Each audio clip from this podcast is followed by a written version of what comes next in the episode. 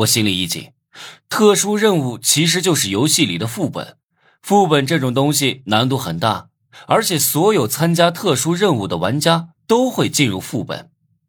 这到时候，我不仅要面对任务的考验，还要担心被其他玩家暗算。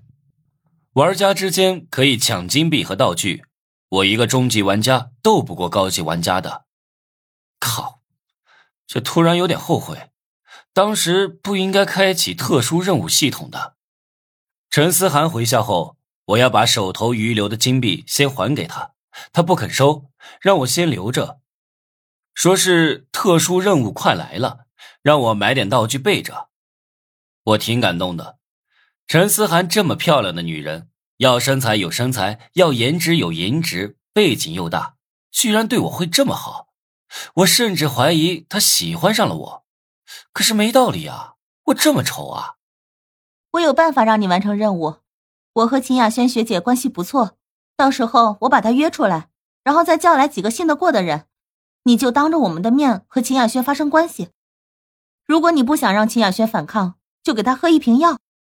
好主意啊！我瞪大双眼，这么简单的办法，我怎么就没想到呢？我忙问他什么时候行动啊？陈思涵说：“等到任务的最后一天，因为啊，他要找自己工会里的成员来围观我和秦雅轩爱的鼓掌。你也别急，围观的人一定要谨慎选择。要是被破坏了任务，不但会被抓去坐牢，还会因为任务失败而死。”我点头说：“对。”犹豫了会儿，让他找两个人就行了。我这里有个靠谱的人，崔贤是我发小，也是我绝对信任的人。